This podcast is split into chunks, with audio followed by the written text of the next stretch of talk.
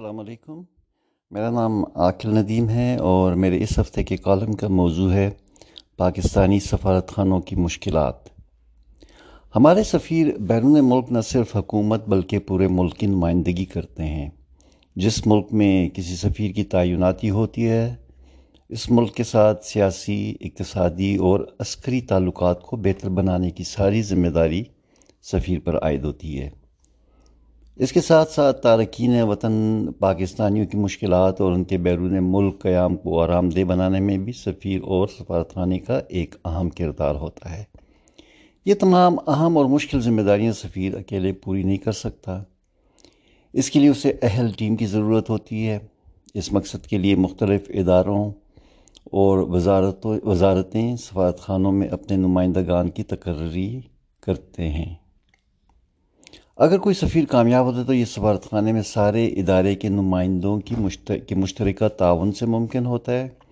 اسی طرح ناکامی بھی تمام اداروں کے افسران کی ناقص کارکردگی کی وجہ سے ہوتی ہے۔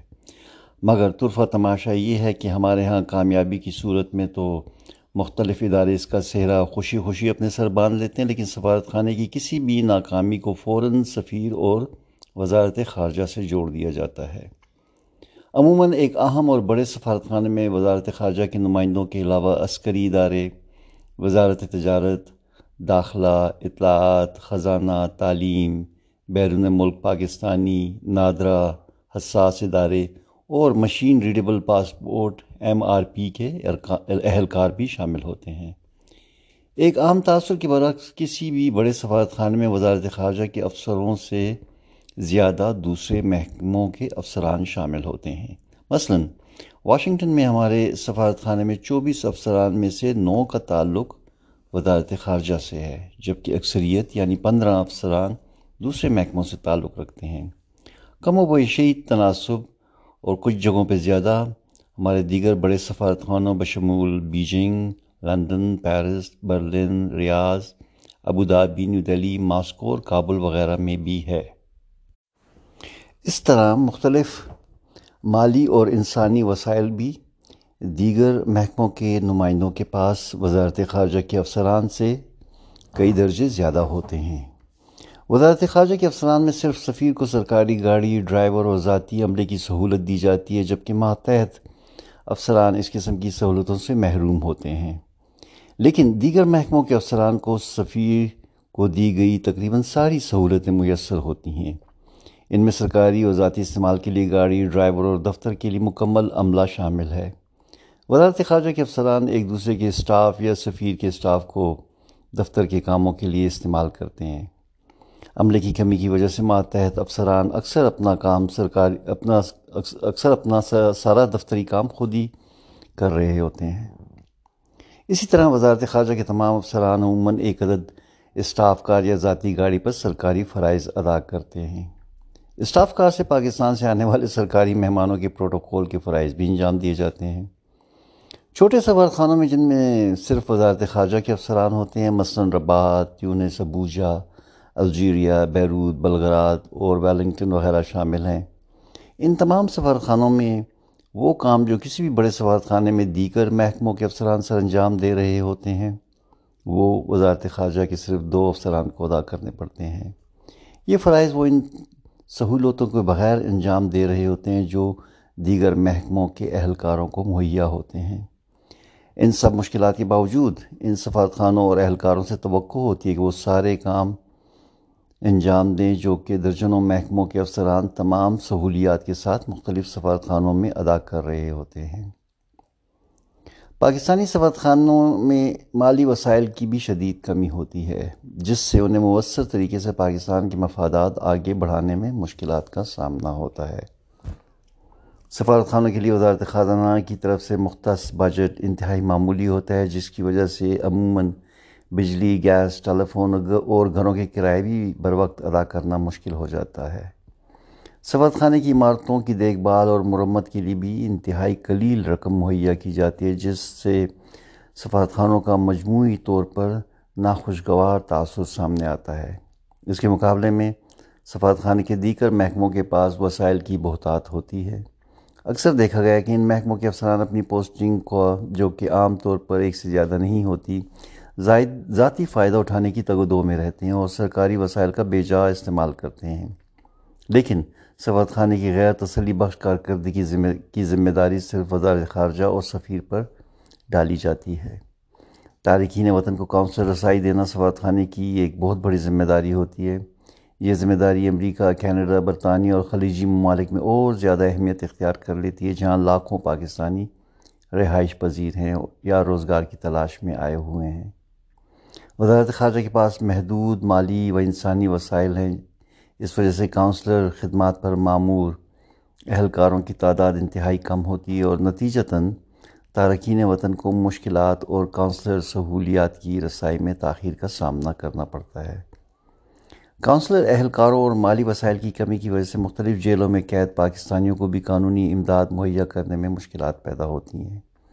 اور عمومی تاثر یہ ابھرتا ہے کہ سفارت خانہ تارکین تارکین وطن کے مسائل پر توجہ نہیں دیتا۔ اور افسران نااہل اور لاپرواہ ہیں۔ وسائل کی کمی کی وجہ سے سفارت خانے میں کاؤنسلر خدمات حاصل کرنے والے افراد کو انتظار کرنے اور بیٹھنے کے لیے مناسب سہولیات نہ ہونے کی وجہ سے بھی ایک منفی رد عمل دیکھنے میں آتا ہے۔ ان حالات اور تاخیر کی وجہ سے کاؤنسل سہولیات حاصل کرنے والے افراد ناراضگی کا اظہار بھی کرتے ہیں، جس کی وجہ سے کئی سفارت خانوں میں ناخوشگوار واقعات بھی درپیش آئے ہیں۔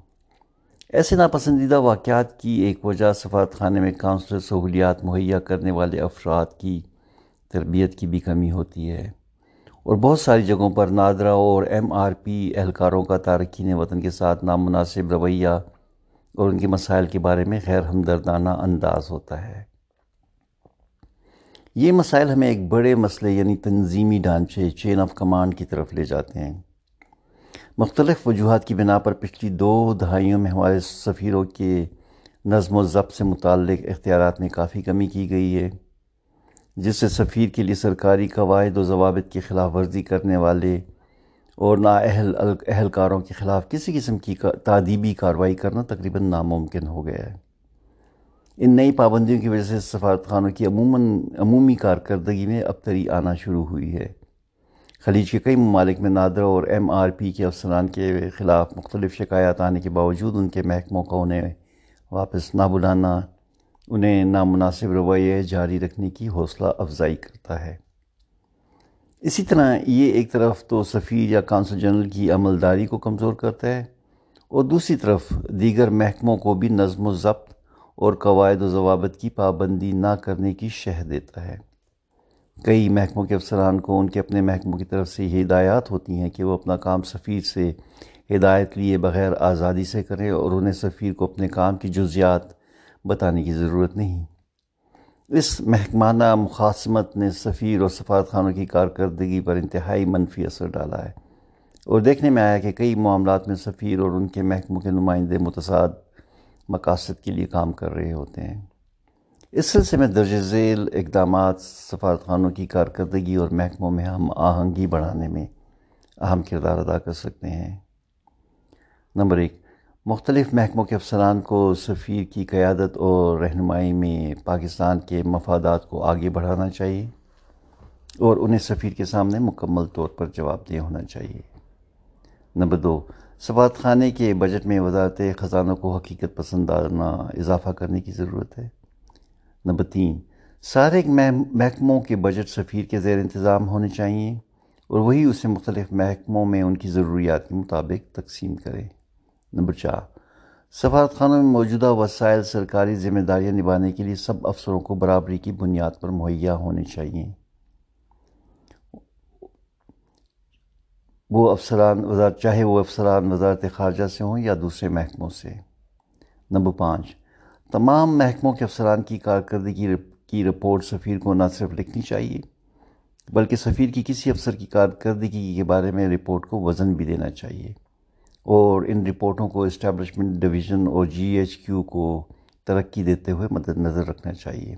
نمبر چھ، کسی بھی افسر یا اسٹاف کو ناقص کارکردگی یا نظم و ضبط کی خلاف ورزی پر پاکستان واپس بھیجنے کے اختیارات سفیر کے پاس ہونے چاہیے۔ ان معاملات میں سفارشات پر فوری عمل درآمد ہونا چاہیے۔ ان اقدامات سے نہ صرف سفارت خانوں کی کارکردگی بہتر ہوگی، بلکہ بیرون ملک پاکستانیوں کا ایک بہتر تاثر بھی ابھرے گا۔ سفرا اور دیگر افسران ملک کی ترقی کے لیے یکجہتی اور یکسوئی سے کام کر سکیں گے۔ اور سفارت خانے کے اندرونی ڈھانچے کی بہتری سے تارکین وطن کی فلاح و بہبود میں بھی بہتری آئے گی۔ شکریہ۔ السلام علیکم۔